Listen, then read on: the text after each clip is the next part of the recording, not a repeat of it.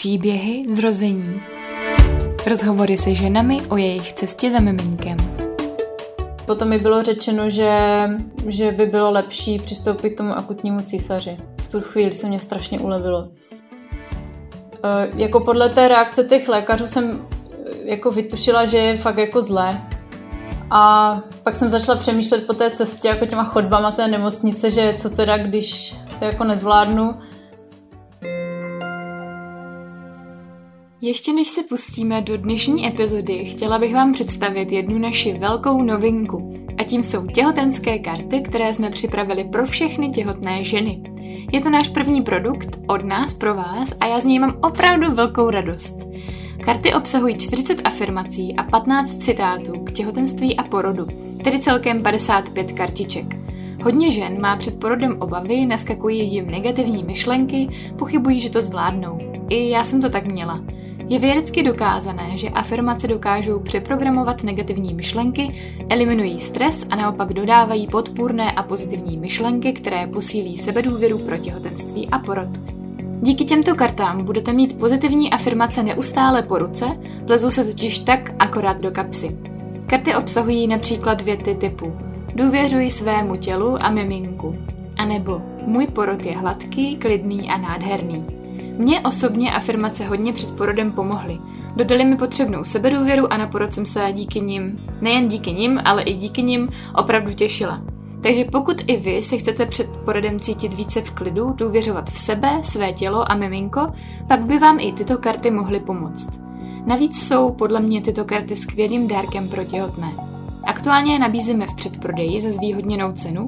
Více informací najdete na webu příběhyzrození.cz lomeno těhotenské pomlčka karty. Moc vám děkujeme za podporu.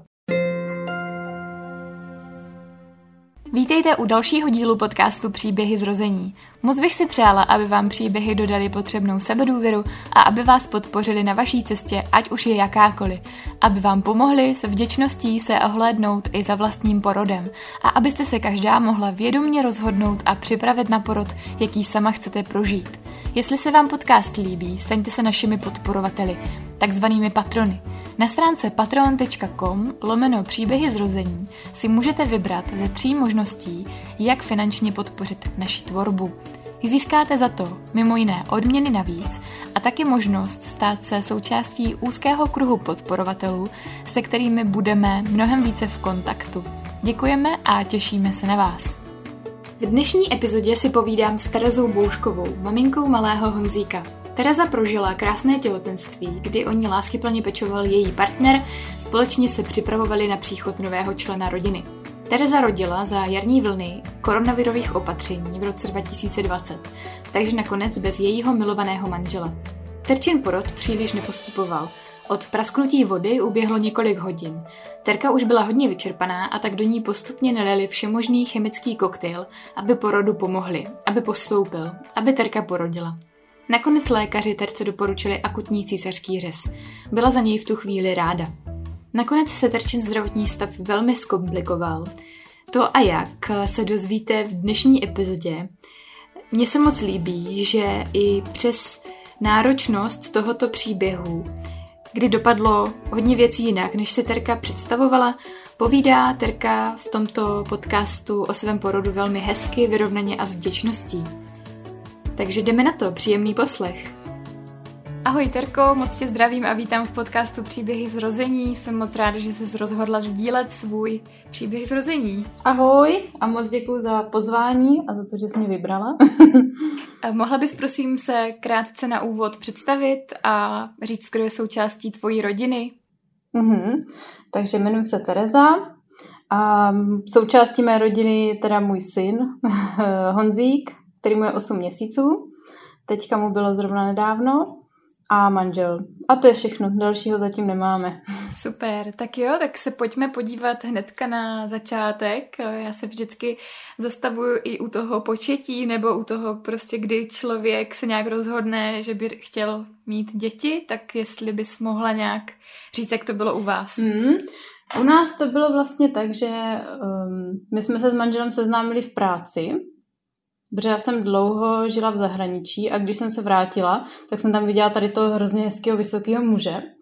v tom kanclu a říkala jsem si, je, to je fešák. No a tak za nějakou dobu jsme spolu začali chodit a byli jsme spolu tři roky a už jsme si říkali, um, že by to asi chtělo někam se posunout, že už víme, že se asi vezmeme, že třeba do roka bychom se vzali a že teda budeme mít ty děti. A že je nám už přes 30 obou, nějak jako víc přes 30 a že to asi nebude tak jako snadný, tak jsme si říkali, že se teda začneme snažit hned. No a co se stalo? Stalo se to, že se nám to podařilo hned na první pokus. to, to jsme nečekali. to jsme jako nečekali trochu, takže jsme to měli v opačném pořadí potom, než jsme chtěli. Nebo než jsme chtěli, no. Tak prvně prostě jsem byla těhotná a během toho, když jsem byla těhotná, tak jsme se vzali. Protože já jsem se chtěla, chtěla jsem být už jako máma vdaná, já to tak mám. Takže takhle vlastně taková byla cesta k našemu miminku, no. Takový chtěný, ale přišel dřív, než mělo. To je ohromný dar, no, když se to takhle povede je, hned. určitě jo. Hmm. Jaký to pro vás bylo, když jste to zjistili? Teda asi jste byli v šoku, že tak rychle možná? Byli jsme hodně v šoku. Já jsem teda byla mnohem víc v šoku než, než manžel, než vlastně Milan. A já jsem brečela, ale spíš jako tím šokem, jako že to budu dělat. Teďka eh, práce, změna, teď začala jsem, začala jsem vlastně do toho mít nějaké další svoje aktivity, eh, které mě hrozně bavily a které jsem věděla, že v tom těhotenství asi nebudou už tak jednoduchý, protože jsem začala přecvičovat a uh, trošku jsem z toho byla jako hodně rozhozená a, a Milan ten, ten plakal štěstím, to bylo, on byl prostě úplně jak kdyby to ček, jak kdyby prostě věděl, že se to stane a že, že je to v pořádku, takže tím mě vlastně uklidnil. Hmm. Jaký bylo pro tebe těhotenství? Těhotenství bylo, já bych to tak asi zhrnula, že to byl nejkrásnější čas vlastně v mém životě, protože já jsem si to teda strašně užila. Já jsem se najednou cítila strašně speciálně, straš, strašně jako, no prostě, prostě všichni se o mě starali a každá žena to má ráda určitě. A můj muž je teda hodně jako pečující typ, takže on se o mě staral úplně dvojnásob. A vydržela jsem dokonce u toho cvičení až do 6. měsíce, což bylo super, takže do 6. měsíce jsem přecvičovala. Cítila jsem se dobře. A co? Jmenuje se to Body Pump. Mm-hmm. To zní jako hodně, um, hodně kardio, ne? Jo, jo, je to, je to kardio a je to ještě ze závažím, takže já jsem vlastně jako posilovala. A e, moje tchýně se na mě chodila dívat na moje lekce, navštěvovala je, mě zkontrolovala, že se nepřepínám. takže chodila ke mně cvičit, ano, a měla jsem dozor, no, vždycky si stoupla do první řady a koukala, jestli to teda, jestli, jestli tou osou ne, se nebouchám do bříška nebo tak. A, a v tom šestém to už jsem teda potom přestala, protože jsem měla nějakou sníženou placentu a už jsem pak nemohla, pak už se mě nechtělo k tomu vracet. Pak už jsem měla větší to bříško a už, už by to nešlo a už to nebylo úplně ono. Takže moje těhotenství bylo super, já jsem si to strašně užívala. Cítila jsem se dobře, i když teda mě bylo dost jako špatně od žaludku, ale cítila jsem se celou dobu strašně dobře a, a tak jsem zářila asi trošku. no, jako tak to asi má být? Jo, jo, já myslím, že určitě. Jako nebá, já jsem se ni, ani jako nějak ničeho moc nebála, ne, nějak jsem si neuvědomu, nebo uvědomuji si hodně nějak ty nebezpečí, protože už přece jenom po třicíce už to tak je, že člověk ví, že nemusí všechno jít dobře, ale nepřipouštěla jsem si to nějak extra. A jak moc si po třicíce? Mě, mě teď 33, no, tak ještě až tak moc ne, ale už trošku, jo. Už, už, jsem, už jsem starší matka, jako vedená jako starší matka, mm-hmm, takže... Mm-hmm. Zajímá mě, jestli jste měli s mužem nějaký rituály, že jsi zmínila, že o tebe hodně pečoval, tak třeba bys mohla inspirovat jiný muže, aby o ženy pečovali? No, uh, můj muž, co mě tak hned napadá, mi pravidelně dělal snídani každý den. Nám teda, samozřejmě. V žádném případě mě nenechal tahat nic těžkého a dokonce ani lehkého, i když jsem vlastně posilovala u toho, takže to bylo takový, takový srandovní trochu, ale hrozně hezký. Udělal vlastně všechno, co jsem potřebovala, jako jak psychicky, tak fyzicky, tak všechno, všechno prostě mě splnil.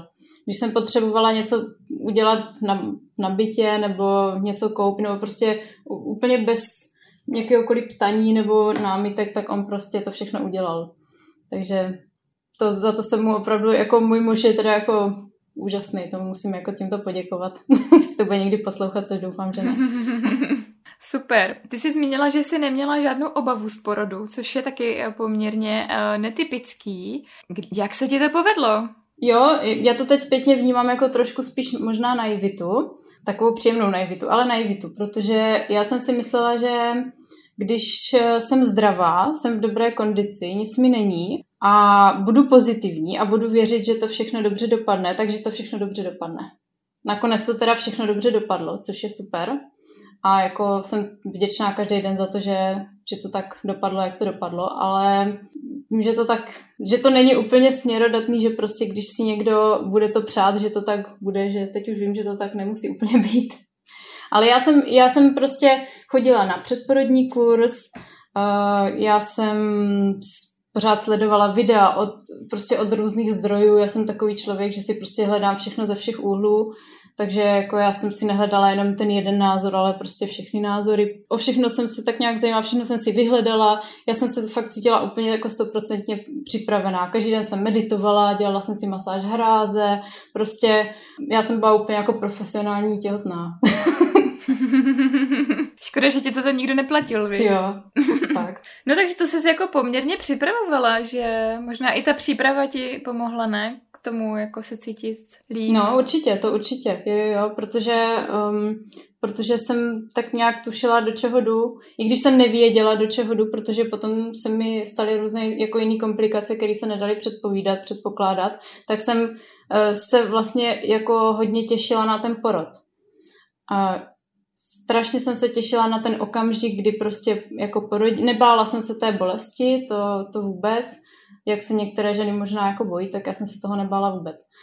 A těšila jsem se na to, že mi položí to miminko na tu hruď, že bude prostě probíhat ten bonding a že tam prostě budeme s plačícím manželem spolu si užívat tu chvilku a že tak prostě tímhle začne ta naše rodina, jako kdyby, takovým jako okamžikem. Tak jsem to prostě cítila, že tak eh, to je takový jako zásadní okamžik prostě v tom, v té naší rodině, když už jsme se vzali, že takže už jsme rodina byli, ale i tak. Takže já jsem to vnímala strašně pozitivně, ten, ten porod, já jsem se na to fakt těšila. Mm-hmm. Mě ještě zajímá s tou placentou, já s tím teda nemám moc zkušenost, tak jestli ti to dělalo nějaký jako komplikace pro ten porod, jakože tě třeba nějak víc hlídali, nebo... Ne, akorát během toho těhotenství od toho šestého měsíce, uh, to jsem vlastně to jsem byla na, na nějakém tom druhém screeningu a dali mi papírek potom, vyprovodili mě ze screeningu a e, po nějakém týdnu, dvou jsem začala krvácet. A samozřejmě jsem šla rychle e, za doktorkou a ona si vzala ten papírek při té příležitosti z toho screeningu a říká, ale vy tady máte napsaný, že máte sníženou placentu, oni vám to neřekli, vy jste se, pravdě, vy jste se jako neměla vůbec hýbat. Vy byste měla prostě nejlíp jako ležet v posteli. A já jsem řekla, no ale to jako já v tom číst moc neumím, asi jsem si to možná, nevím, měla líp přečíst, ale jako když vám to nikdo neřekne, tak úplně si nemyslíte, že je něco špatně. A normálně jsem chodila cvičit. Takže jsem měla obrovský štěstí, že vlastně se to takhle podchytilo, že se nic nestalo. Začala jsem utra krvácet, ale nic z toho nebylo. Pak jsem už odpočívala jenom, pak už teda jsem byla více v klidu. A ta snížená placenta potom Potom, potom se to spravilo. Jako jsem měla nějaké kontroly a do porodu se to úplně spravilo a bylo to úplně v pořádku, takže to tam nedělalo žádnou neplechu, naštěstí mm-hmm. už potom. Jaký to pro tebe bylo, pro takhle jako fyzicky aktivního člověka nemoc nic dělat? Vlastně asi i po porodu, že jo? Nějakou dobu. No, to je strašně dobrá otázka, no. To bylo hrozný. To pro někoho, kdo fakt každý den je jakoby v jednom kole a pořád fyzicky jsi aktivní, tak, eh, tak je to jako velká rána, no. Eh, musím říct, že jsem tím docela trpěla.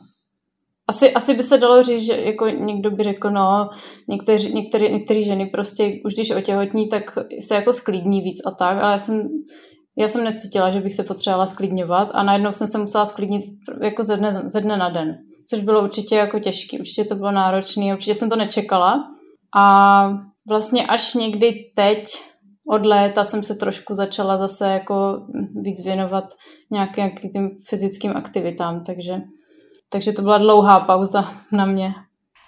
Zajímá mě, jak to nějak začalo vám, ten porod?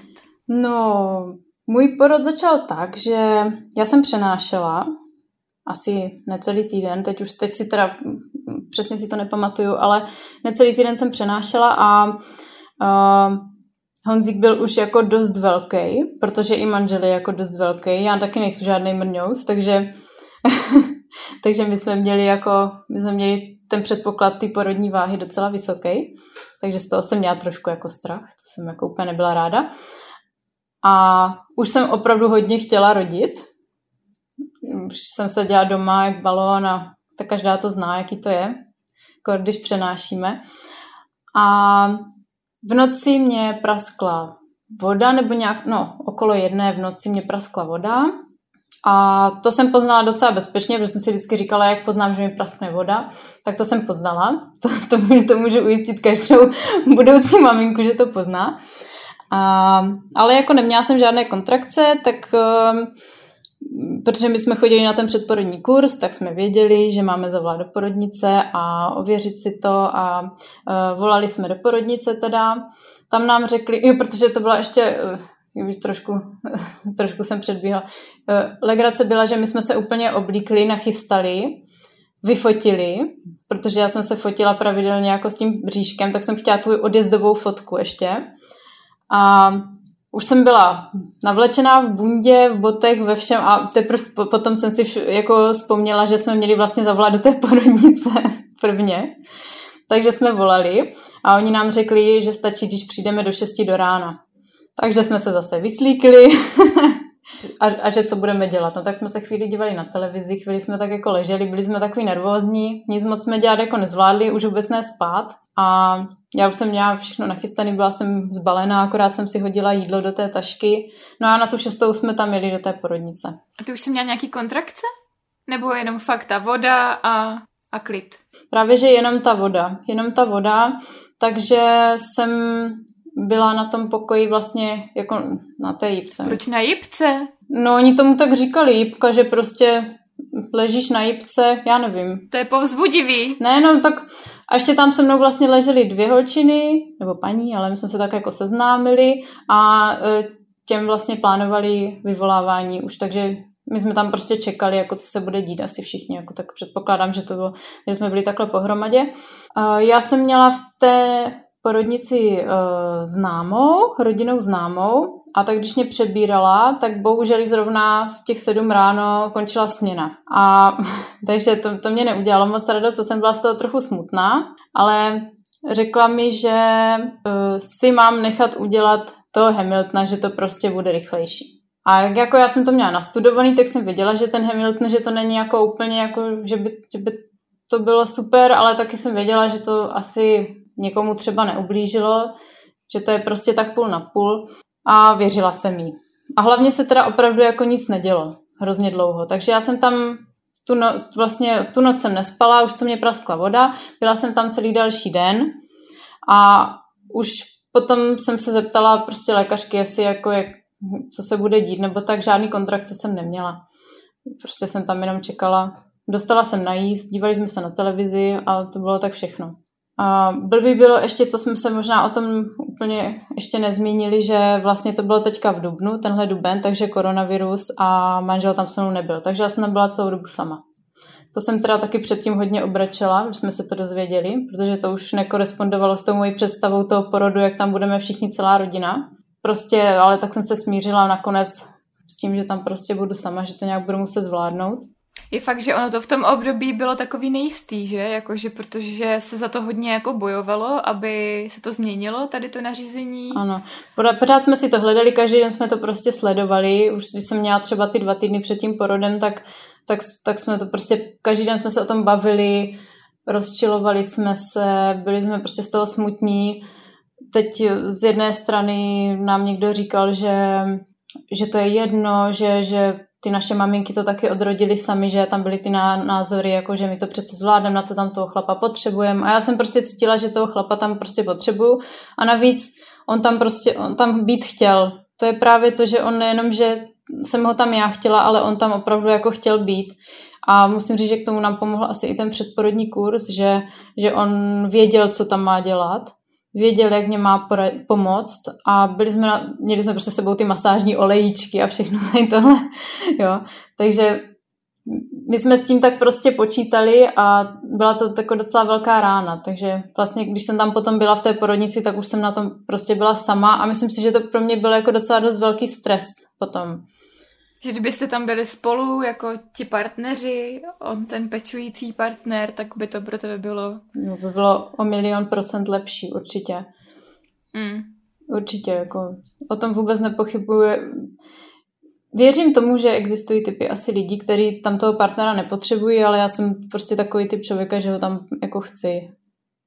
Že my máme prostě takový vztah, že, že jsme se na to těšili oba, že tam budeme.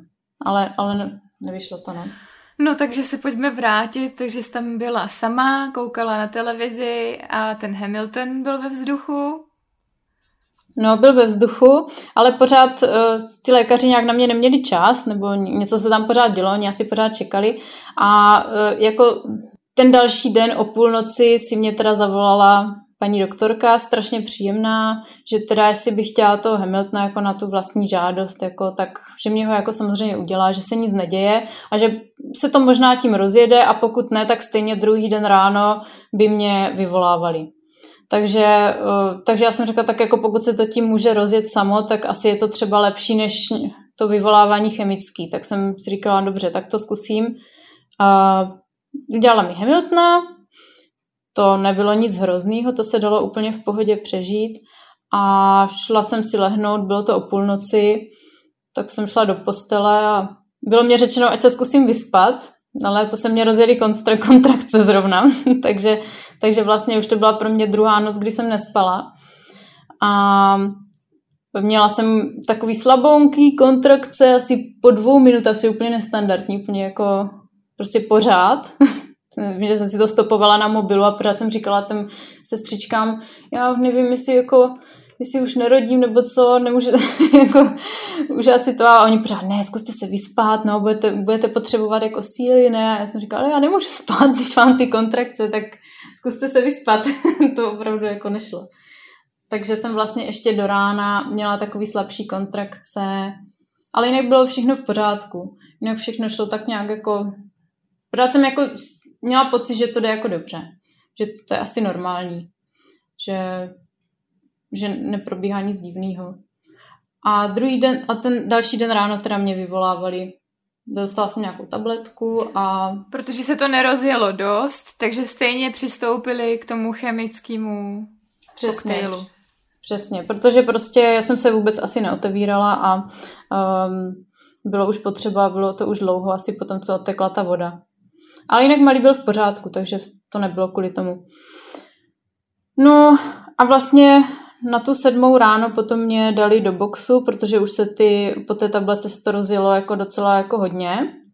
Ale bohužel já jsem se prostě pořád nějak neotevírala. Prostě měla jsem kontrakce jako hodně silný, ale nic se nedělo pořád.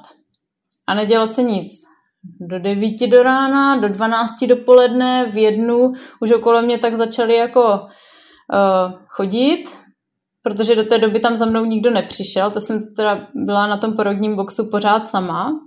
A, a tam právě jsem si říkala, že by mi ten partner jako hodně pomohl, protože jsem měla už jako hodně velké bolesti a jako vždycky jsem se belhala do té sprchy sama, pak jsem se belhala ze sprchy sama, pak bylo těžké se utřít i tím ručníkem, prostě všechno bylo jako složitý.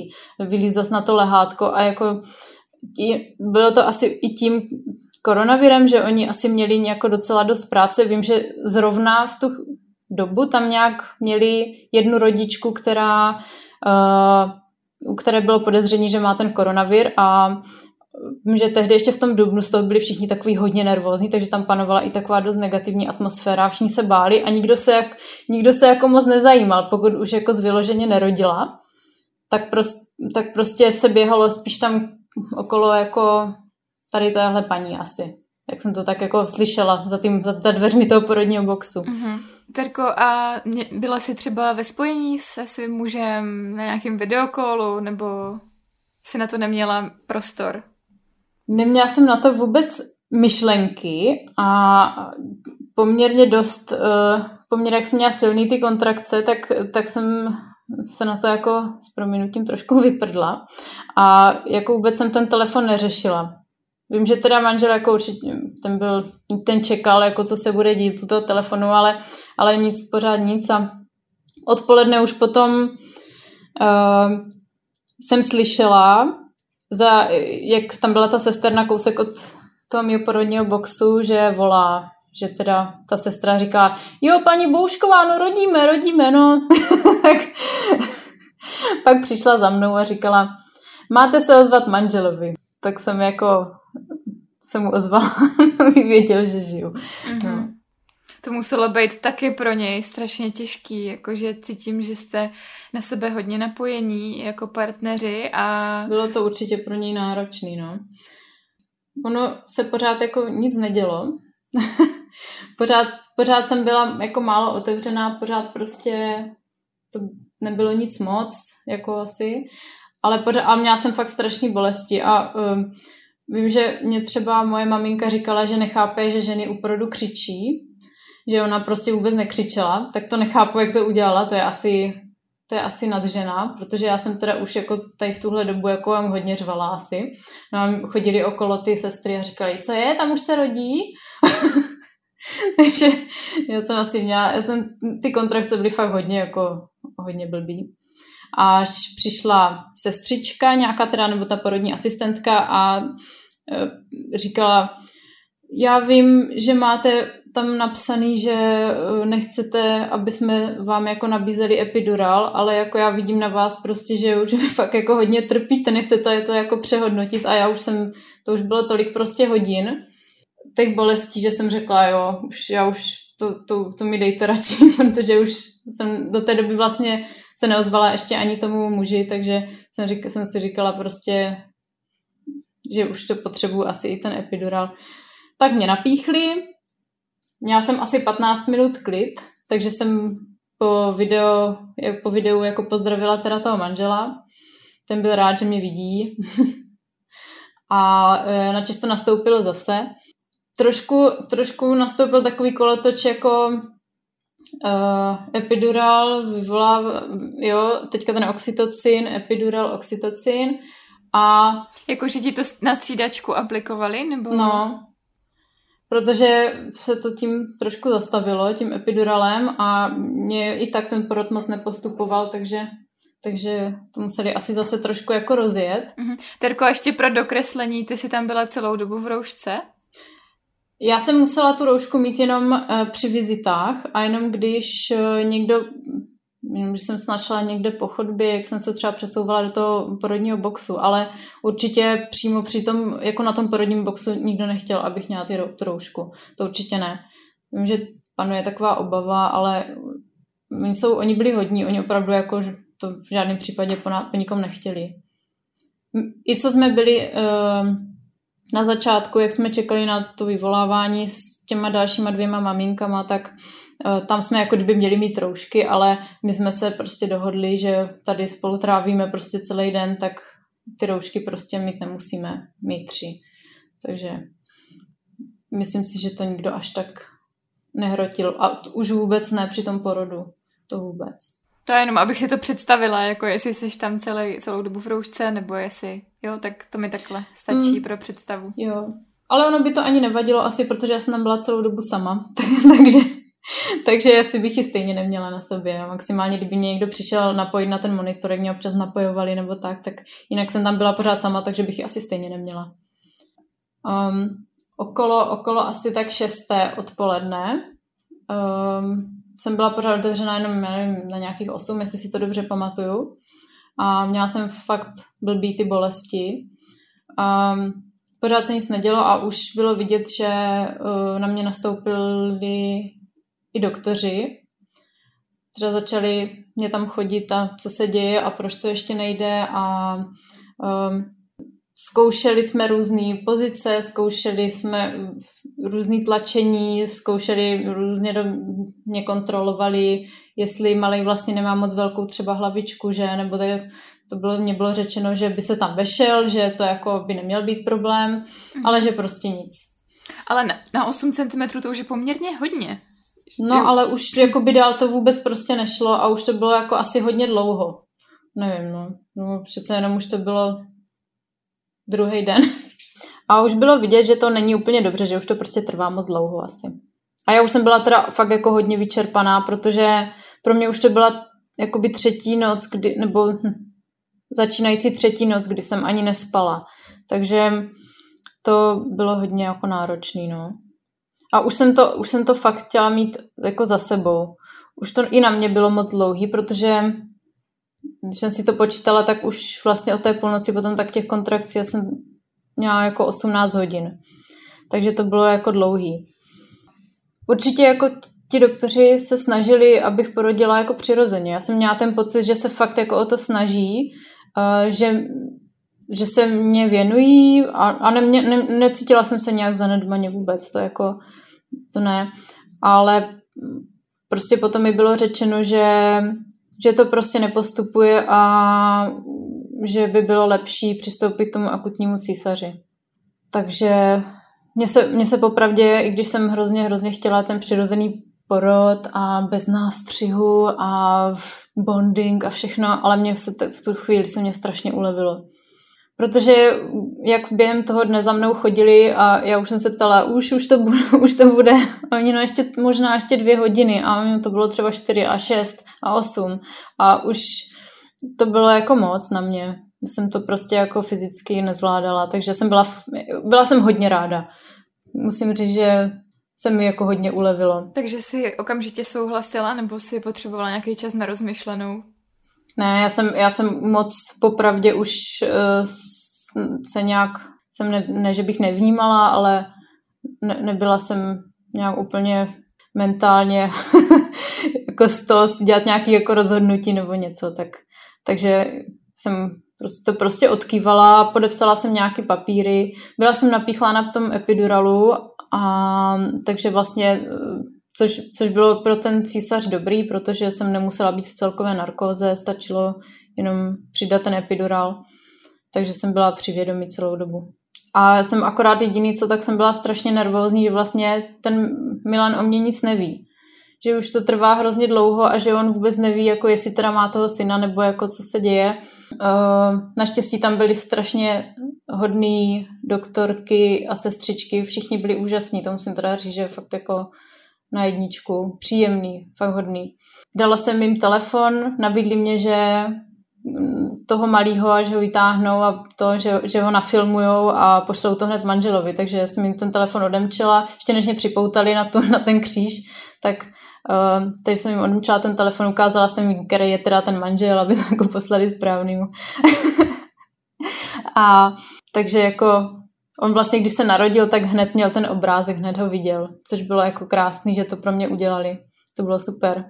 A i ty se vlastně potom mohla podívat, viď, při nějaké lepší už konstelaci, no. No, pak jsem se na to podívala a bylo to, bylo to zvláštní, no, protože já jsem já jsem ho viděla bohužel, až když už byl zabalený a v čepičce, což se mně moc nelíbilo. Jak se to všechno seběhlo, tak jsem nebyla schopná moc nějak prosazovat nějaký, nějaký bonding nebo něco a jako pod tíhou těch událostí vlastně, co se stalo potom, tak, tak už to ani nešlo, ale, ale určitě to mě jako hodně mrzí, protože já jsem ho já jsem ho viděla jenom, když vlastně mě ho přinesli oblečenýho, tak plakal, tak já jsem tam ležela a a bylo to prostě nějaký miminko, co mě tam přinesli.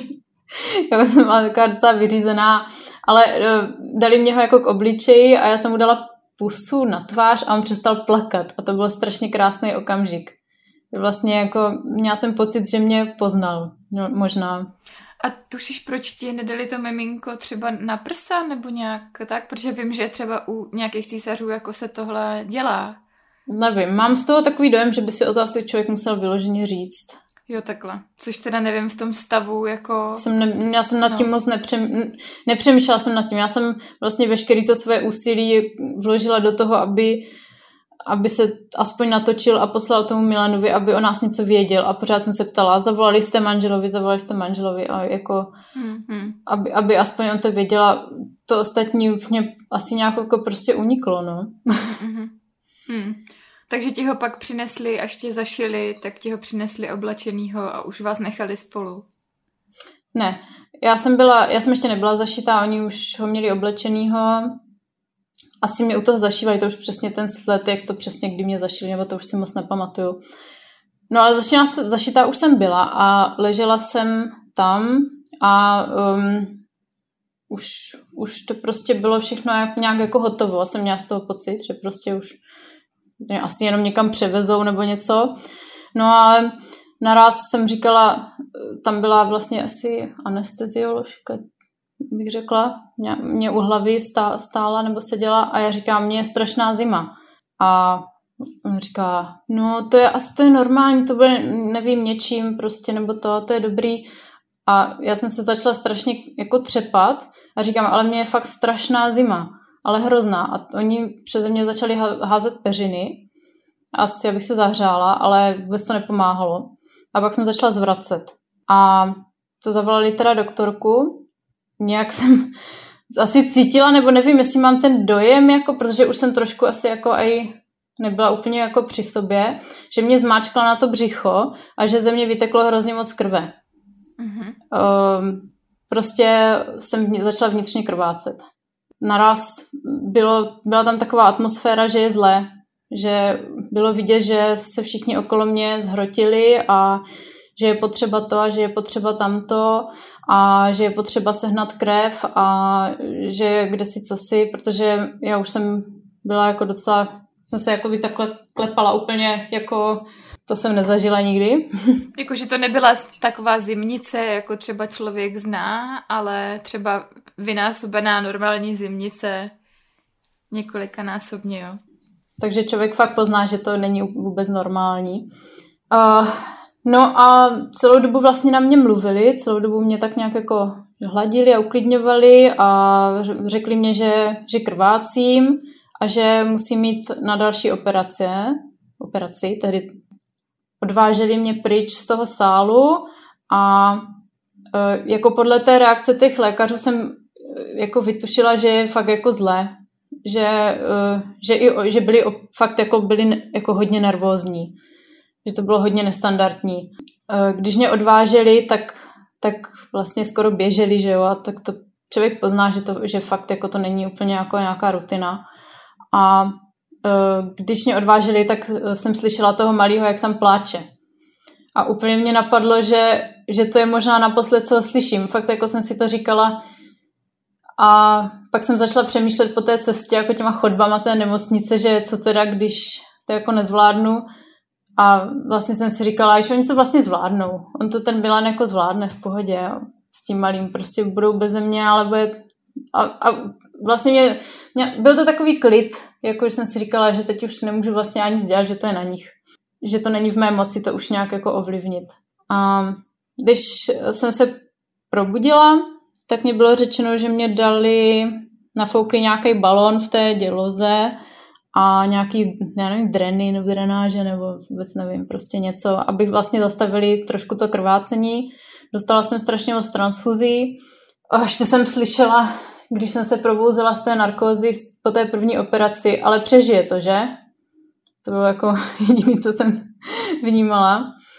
Takže to jsem cítila, že jako je zlé, no. A ještě, ještě vlastně jsem slyšela třeba, že říkají se, nějaká sestra nebo lékařka tam říkala, já, že budou posílat krev potrubní poštou a že vlastně vůbec neví, jestli ta potrubní pošta funguje.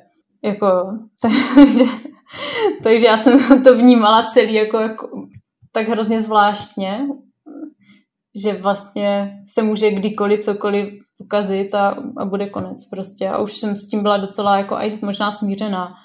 Ale ta první operace dopadla dobře a já zase jsem se ptala, jako ať zavolají teda tomu manželovi a to. Načež jsem musela jít na další operaci, hned ještě tu noc, a protože jsem pořád krvácela. Teď už vím, co to bylo, tu chvíli jsem to nevěděla.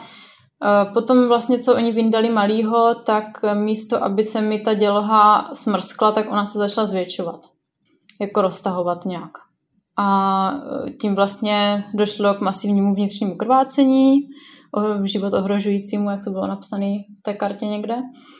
A e, takže oni museli zastavit to krvácení a to se jak tak asi tou první operací se to nějak trošku zastavilo a potom mě vezli na další operaci, kdy, protože nejsem doktor, tak nechci, aby to poslouchal nějaký doktor a vysmál se mě, že neznám ty termíny. To je asi jedno, tam fakt jde jako o to tvoje sdílení. Tak uh, uh, mě vezli na další operaci, která uh, byl, spočívala v tom, že mě tříslem, um, tříslem vlastně napojili tepnu a uh, tak jak se třeba dělá někdy vyšetření mozku takovou dlouhou hadičkou skrz tu tepnu, tak mě vlastně do té dělohy, uh, tak mě vlastně zastavovali to krvácení těch žilek okolo té dělohy. Že vlastně embolizovali ty žil, žíly, jako v té děloze. Naklonil se nade mě před tou operací pan doktor, což byl mimochodem velký fešák, modrookej, to si pamatuju. Mladý, krásný doktor. a řekl, že eh, pokud by se to nepodařilo, tak eh, jako jediná možnost je rychle odoperovat tu dělohu. Takže abych jako úplně nevykrvácela. A jsem byla tak nějak úplně jako zblbla a vlastně celou dobu jsem byla jako na tom epiduralu ještě k tomu. Takže jsem řekla, jo, vemte mi to dělou. jako ani nevěděla moc, co mě jako říká. Zase něco podepsala, jo. A tak, tak, tak to je před těma operacema. A ležela jsem a měla jsem pocit, že to je mnoho hodin, že, že, že se ten doktor vydržel soustředit neskutečně dlouho. A viděla jsem tu obrovskou obrazovku, kde byla ta, kde byla vlastně byl ten snímek, jako jak on se na to dívá a uh, jenom tou, tu jednou, tou jednou hadičkou prostě provádí celou tu operaci. To mě přišlo fascinující, to bylo trošku jak z doktora House a pořád jsem se koukala na tu obrazovku, jak tam prostě tu jednotlivou žilku jednu za druhou zastavuje to krvácení, což a mi to přišlo nekonečně dlouhý. Fakt úplně, já jsem měla pocit, že to musí trvat fakt jako hodně hodin a asi to trvalo až do rána nějak. Mám ten pocit, že asi jo. No a uh, ke konci už jsem začala jako cítit nohy, takže už jsem jako začala se tak jako škubat. Oni teda potřebovali, abych byla úplně uh, úplně stabilní, protože to bylo hodně jako delikátní operace na tom přístroji. Byl takový velký přístroj, je trošku jako kosmická loď, to vypadalo, v čem jsem ležela. Kardiogram se to jmenuje. Kardiograf nebo kardiogram, teď nevím, nějak tak. Um, no, ale podařilo se. Tak ta operace se jim zadařila a všechno to vlastně dopadlo nakonec dobře. Vlastně dělo se zachránila a e, putovala jsem na oddělení Karim. To je něco asi jako intenzivní péče. Tam jsem ležela asi dva, tři dny. Moc musím říct, že to vnímání toho času, já jsem si to pak až zpětně všechno četla v té kartě a Uh, dívala jsem se na fotky na mobilu a na zprávy od lidí, abych se zorientovala v čase, protože jsem tím, že jsem vlastně ztratila hodně krve, tak jsem vlastně ani nevěděla moc, jak dlouho tam jsem. Mně se akorát střídaly ty směny těch sestřiček, které se o mě tam starali.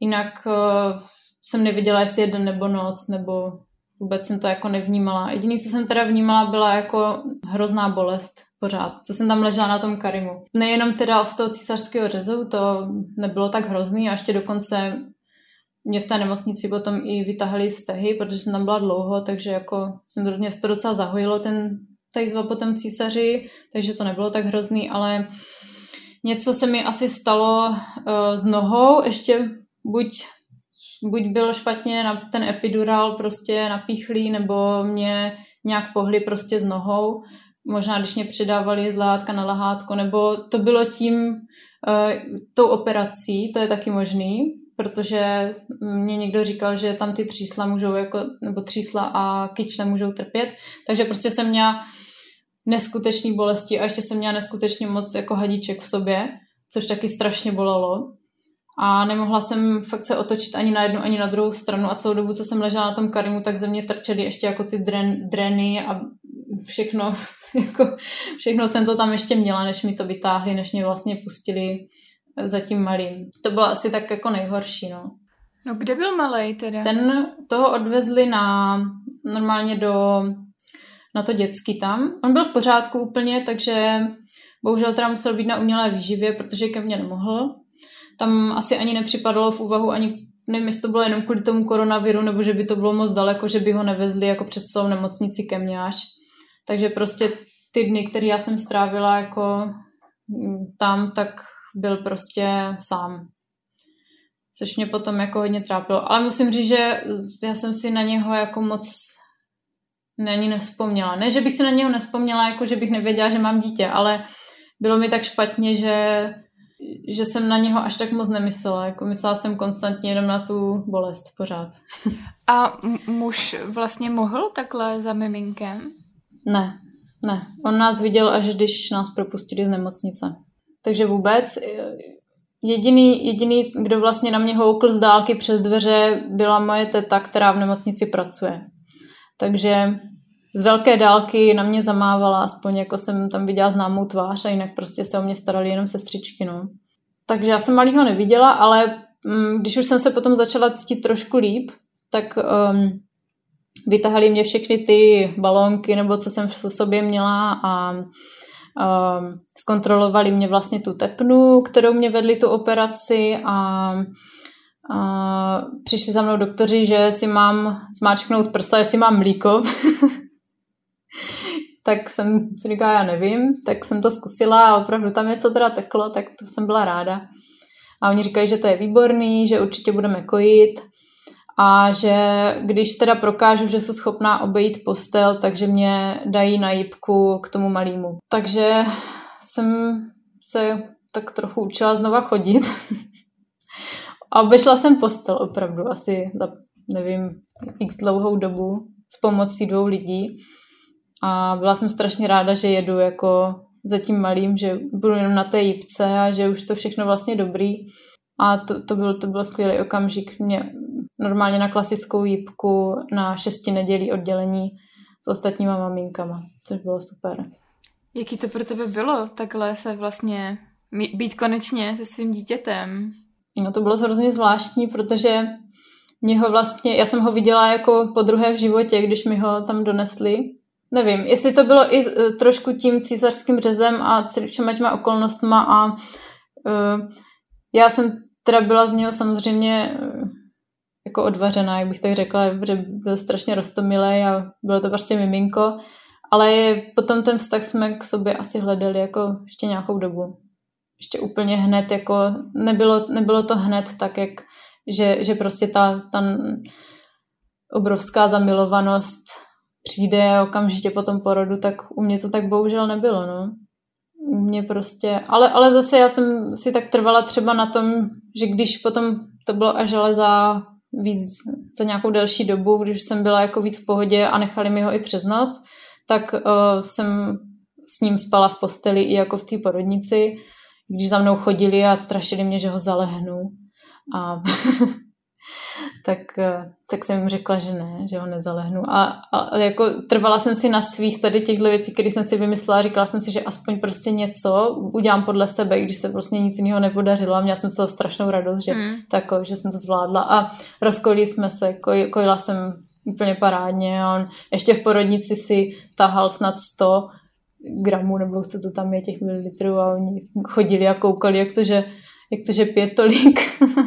Takže vlastně na tom bylo strašně pozitivní to, že i přesto všechno vlastně i do teďka kojím pořád, takže mm-hmm. to kojení šlo úplně krásně. On prostě okamžitě se přisál a hned to šlo. Vůbec nebyl absolutně žádný problém.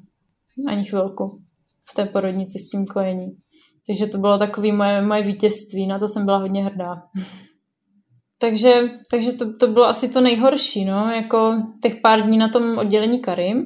A potom na jípce na šesti nedělí už to bylo dobré, tam mě přikládali malýho a chodili za mnou. Vždycky, když on zaplakal, tak, tak za mnou chodili, takže ještě jsem ho nemohla mít u sebe. Ale chtěla jsem ho hrozně mít u sebe a chtěla jsem hra, hlavně hrozně ušít domů. Protože potom už, potom už jsem byla jako neúplně v pohodě, měla jsem pořád horečky, byla jsem strašně slabá, museli mě doprovázet třeba do sprchy jako určitě, když jsem viděla maminky, který se, který se tam vystřídalo nespočet, který jsem viděla, že tam byly dva dny, že, nebo tři dny a prostě odešli po svých a mě to bylo strašně líto. Já jsem si říkala, proč ne já, když, když tady ty maminky prostě můžou mít ten normální porod a můžou si to miminko odnést domů a já, já tady prostě pořád trčím a koukala jsem z toho okna a, a bylo mi to teda strašně líto. A hlavně jsme neviděli pořád toho manžela, že jo. Mm-hmm. Jako teď to už jsme spolu teda normálně komunikovali, ale bylo to těžký, no. A bylo to těžký i v tom, teda musím říct, že malý, jak už byl větší, protože už jsme tam byli, my jsme tam byli dohromady 11 dní, jak už, jak už byl jako to desetidenní, jedenáctidenní mimino, tak už prostě mnohem, mně se zdálo, že mnohem víc vnímá, že mnohem víc chce pít a díl a celkově potřeboval i větší klid a já jsem, tře- já jsem uh, tam byla na pokoji ještě třeba vždycky minimálně s jedním člověkem, na dvou pokoji jsme byli a vždycky tam bylo to další miminko, oni se tam jako střídali a, a vždycky prostě jako strašně nás rušili, že to bylo fakt náročný, že když jsem viděla ty úplně malinký miminka, který já jsem nezažila, protože jsem ležela na tom Karimu, tak mně se zdálo, že jenom spali, ale ten můj prostě už, on už byl velký, on už jako prostě jenom nespal. Už bylo vidět, že prostě potřebuje jít domů a že mu to tam jako nesvědčí a já jsem to jako přestala úplně zvládat, uh, protože jsem se nestihala najíst, protože on pořád chtěl se kojit a teď uh, přišla vizita a teď mě vynadali, že jsem nesnědla jídlo a že, že bych neměla tolik kojit a, a já nevím, a kde si, co si. Takže to, celkově to bylo jako hodně nepříjemný.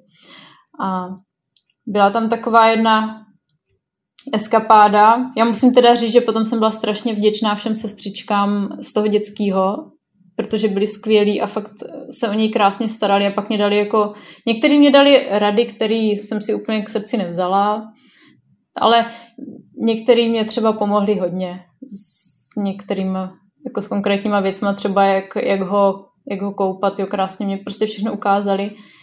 A hlavně, že se o něho fakt tak krásně starali. Tam ty tři nebo čtyři dny, nebo kolik jsem tam byla, že jsem s ním nemohla být. No, ale bohužel pak se stalo to, že asi nějaká chyba v komunikaci, já už jsem byla na normálním pokoji, ale vozili mě ho jenom na to kojení a um, nevím, jestli si asi úplně nepřečetli, jako čím jsem si prošla, jako jak jsem na tom, jako zdravotně. A, a začal, začali vždycky chodit a říct, říkat, no my vám ho budeme vozit třeba každou hodinu. Musíte si ho už vzít k jak to, že ho, a dokonce jednou přišla sestřička a říká, vy ho jako nechcete u sebe mít, nebo co? A mě, mě se ta věta úplně strašně dotkla. Jako, já jsem si říkala, jak může říct, že ho nechci po takové, po tom, co jsem si prožila, jako tak jak může, jak může říct, že nechci jako svoje dítě, když já ho mít nemůžu, když mě to předtím jako eh, lékařka třeba mě řekla, jo, můžete si ho zkusit nechat třeba na 4 hodiny jenom přes den a kdyby cokoliv, tak zavolejte, ale potom prostě, protože věděli, že na tom ještě můžu omdlít, nebo že nemůžu chodit, že jo, a tak jako, že já jsem ho nemohla moc zvedat. Je to, bylo to prostě pro mě jako fyzicky jako neproveditelný ho mít prostě hned u sebe pořád. Ale některé ty sestřičky to bohužel moc nechápaly, no. Takže tady ta věta, vy ho nechcete, mě úplně, mě úplně dostala na kolena, no. No a po tady té větě já jsem teda řekla, já, já ne, že bych ho nechtěla, ale já mám jako strach, já nevím, jako jestli ho ještě můžu u sebe mít. A ona říká, no tak jak chcete, tak já vám ho budu vozit po, třeba, jako vždycky, když zapláče, třeba každou hodinu. A i v noci. Já jsem říkala, tak mě už tady nechte, no, co mám dělat, jako. tak mě ho tam nějak jako nechala, no, odešla, přišla druhá sestřička, taková smířivější a říkala, víte, my si opravdu myslíme, že už by vám bylo, že už by mu bylo líp s váma. On nám tam jako hodně pláče a mě to bylo strašně líto, protože jsem věděla, že hodně pláče. Že samozřejmě, že potřeboval jako mě. Ale já jsem s tím nemohla prostě nic udělat. A a řekla jsem, tak mě ho tady nechte, tak já si ho tady nechám a kdyby cokoliv, tak já vás zavolám, však je tady ten interkom mám na dobře, tak prostě, tak mě když tak zavolejte to. No. A tak chvilku to bylo dobrý, chvilku to bylo v pohodě, já jsem to nějak zvládala, naučila jsem se kojit v leže, to jsem pak kojila v leže ještě hodně dlouho, protože jsem ho neudržela, ještě hodně dlouho. Ještě hodně dlouho jsem na tom byla jako zdravotně docela dost špatně. A A bylo to dobrý chvíli v té v nemocnici na tom šestí nedělí, uh, ale jedno ráno jsem vstala ke snídani. Jo, to bylo zrovna, to bylo velikonoční, to byla velikonoční snídaně. Vstala jsem ke snídani a um, jak jsem toho malého už jako nějak asi moc tahala nebo něco, tak jsem naraz si sedla a řekla šílená bolest, nemůžu prostě vstát. to prostě hrozně bolelo. Takže okolo mě se seběhli doktoři a zjistili, že mě praskla ta tepna, kterou mě vedli tu operaci. Um, asi pravděpodobně námahou. No, takže uh, mě museli zatížit pytlem písku já jsem musela zase 24 hodin ležet naivně na zádech, což bylo taky hrozný. Ale už teď už to si říkám, že to je taková, jako že to je jenom 24 hodin z celého toho zážitku, že to není tak dlouho. Ale mně to přišlo jako hodně dlouho, že jsem se nemohla fakt vůbec hýbat. A že zase mě museli vzít toho malého ode mě.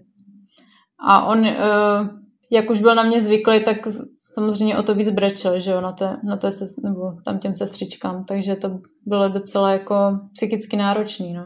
Ale nakonec eh, jsem je pořád, já jsem je umlouvala každý den, jsem prostě pořád říkala, já už chci domů, já už chci domů, já už tady prostě nechci být a prostě mě nechtěli propustit, protože um, chtěli si být úplně stoprocentně jistí, že se ještě něco zase nestane.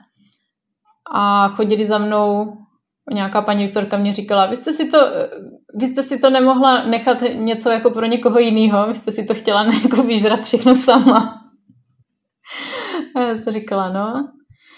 Ale nakonec mě propustili po 11 dnech. 11 dní jsem byla na jsem byla tam v porodnici, hm, což bylo jako hodně dlouho. Jaký to bylo setkání potom s manželem?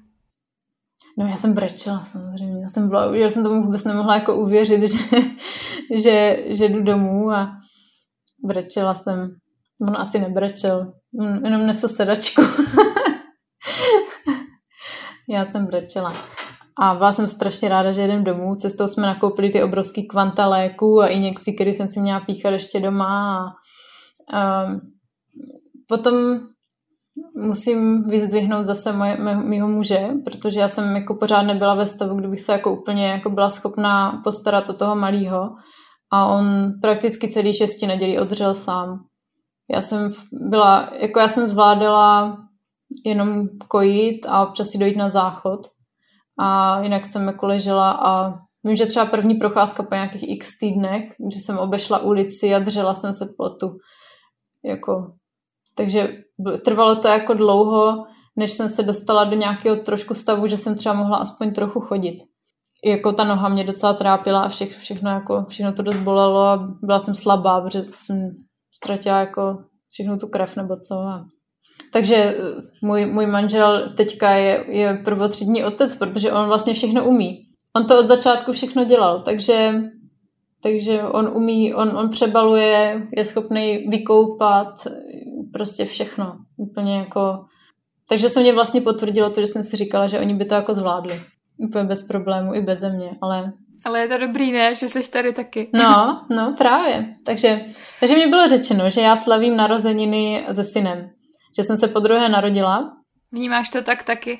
Jo, určitě to vnímám. Určitě to vnímám jako druhou šanci. Jako ze začátku jsem byla jako výříkově vidění za, fakt jako za každý den, kdy jsem tady a kdy jako mám to miminko v náručí. Já jsem, tomu, jsem tomu nemohla uvěřit vůbec, že se to jako podařilo. A teď už s odstupem času to zase, eh, to zase to vnímám hrozně pozitivně eh, v tom, že mě to asi zacelilo, že to, zacel, že, že to vlastně stmelilo strašně jako mě s mým mužem, že díky tomu i ten vztah vlastně s tím, s tím Honzíkem, s tím malým, prostě jako teďka, já si ho užívám každou vteřinu. A mám zajímavou historku. akorát, akorát se o tom se mnou nikdo moc nechce bavit, protože se všichni bojí. Fakt jo. No, trošku mám pocit, že uh, si, se bojí, že bych to jako vychrila tak, jak jsem to vychrila teď na tebe. no jo, a teď si tenhle podcast poslechnou možná tisíce lidí. To nevadí. Já právě proto možná jsem do toho šla, protože bych tím asi chtěla možná sdělit, právě, že jsem nechtěla, aby to vyznělo nějak negativně, že je, teď se bojte porodu, bude to hrozný, můžete u toho zatřepat bačkorama, tak to vůbec ne. Já jsem tím právě chtěla říct, že ať se může stát, můžete být sebe připravenější, ať se může stát jako spousta věcí, což to, co se stalo mně, to už se asi nikomu nestane, protože už jsem si to vybrala. Za všechny. Takže nebojte. Doufám. Doufám, že se to nikomu nestane.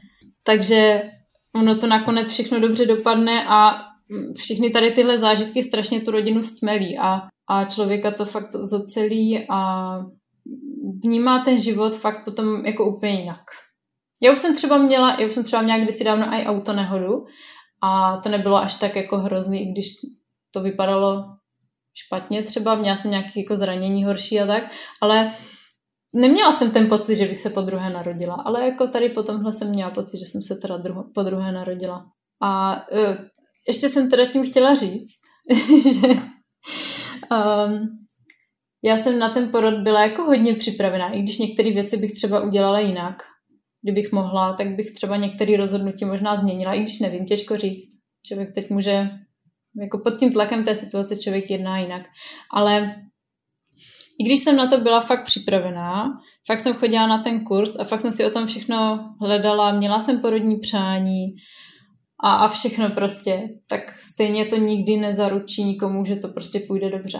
Protože často, i, i jsem to poslouchala právě jako v ostatních rozhovorech, že často, nevím, jestli to tak bylo úplně ve všech, to jsem zase úplně všechny neposlouchala, ale často se říká, že ten, kdo nebyl připravený, tak mu to jde špatně ten porod a, a nakonec to skončí císařským řezem. Ale je potřeba jako si uvědomit, že i ten, kdo připravený je, třeba, že to tak může dopadnout. Že některé věci prostě nejdou ovlivnit. A, a není na tom nic špatného. Prostě ten císař není jako tak strašně negativní věc, jak by se tomu, na to možná měl nahlížet, když to není tak, jak by to člověk třeba chtěl, ale uh, není potřeba se z toho asi hroutit. Jako je, určitě bych třeba, určitě bych radši, kdybych příště budu rodit, tak bych rodila přirozeně, to určitě chci.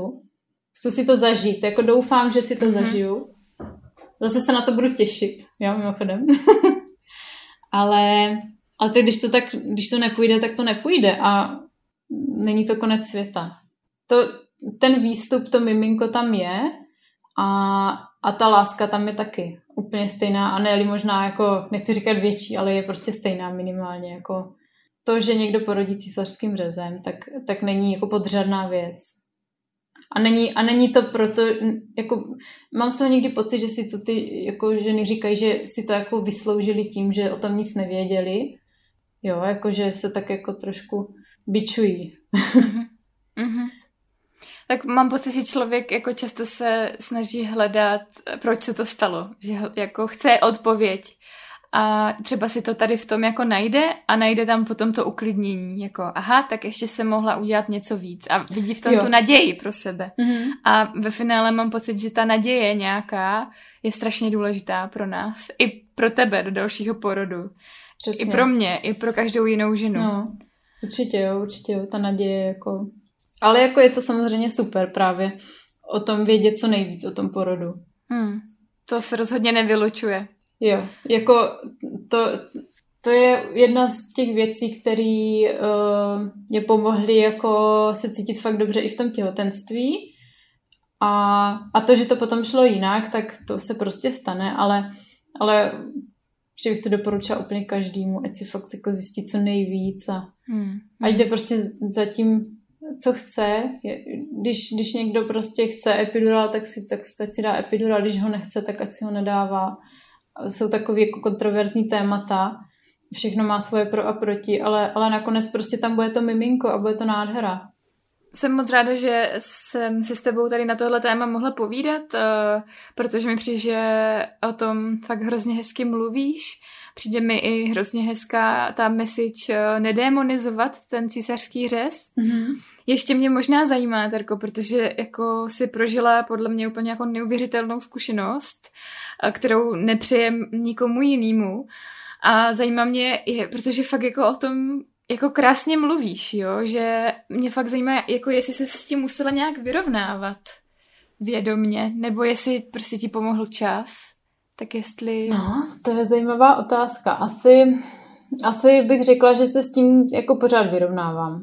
Ale teďka už, když se ten život uh, mě jako navrací do těch normálních kolejí, že bych řekla, de facto mě už skoro nic nebolí, a maximálně občas mě zatáhne trošku něco v tom třísle, jako když se, když se moc hýbu nebo běhám, ale už běhám. Takže je to jako super vlastně. Ale to jsou prostě, občas si na to vzpomenu a uh, ještě před teda nedávnou dobou uh, musím říct, že jsem na to myslela jako denodenně. Takže jsem s tím úplně asi ještě vyrovnaná taky nebyla. A moc, mě, moc, moc by mě třeba jako pomohlo, kdyby um, kdyby se o tom se mnou lidi nebáli jako mluvit. mm-hmm. Já, když se bavím s někým, kdo jako porodil, tak se mně, mně to přijde jako hodně intimní uh, se ptát jako na jako různé detaily, ale někdy si myslím, že to pomáhá, no. Že zvlášť když, uh, zvlášť, když je to nějaký takový horší, tak, tak se vypovídat je jako dobrý, no. Tak mi můžeš dát po čase vědět, jestli tě to nějak pomohlo, že jsem tě vyslechla. No děkuji moc. určitě, určitě dám vědět. Já moc děkuji za rozhovor. Děkuji, že jste tuto epizodu doposlouchali až sem. Budu ráda, když nám dáte vědět, jak se vám epizoda líbila. Pokud byste chtěli napsat terce pár milých slov, kontakt na ní najdete v popisku k tomuto podcastu. Jak už jsem zmínila v úvodu, aktuálně běží předprodej těhotenských karet s afirmacemi a citáty u nás na webu příběhy zrození CZ lomeno těhotenské pomlčka karty. Tak pokud vás to zaujalo, určitě mrkněte, můžete si je ulovit za zvýhodněnou cenu. Podcast nově na Patreonu podporuje Marie Krváková a my jí moc děkujeme za podporu. Pokud se vám podcast líbí, budu ráda, když nás taky podpoříte. Patreon je stránka, kde můžete podpořit svého oblíbeného tvůrce a jeho tvorbu, třeba nás. Veškeré informace najdete na stránce patreon.com lomeno příběhy zrození. Moc moc děkujeme. Propojíme se spolu na Instagramu či Facebooku, kde pravidelně sdílíme všechno nové okolo podcastu. Mrkněte taky na web příběhy zrození.cz, kde najdete úplně všechno. Příběhy, blog, anebo taky formulář pro sdílení vašeho příběhu zrození, pokud byste se chtěli o něj podělit. Sdílet své příběhy můžete taky přes hashtag příběhy zrození na Instagramu. Vybrané příspěvky pravidelně uveřejňujeme u nás ve feedu. Budu ráda, když budete podcast Příběhy zrození odebírat a zanecháte mi krátké hodnocení na Apple podcastech. Ale ještě radši budu, když budete podcast sdílet mezi další ženy, kterým by mohl být přínosem. Těším se s vámi brzy naslyšenou u dalšího příběhu. Linda.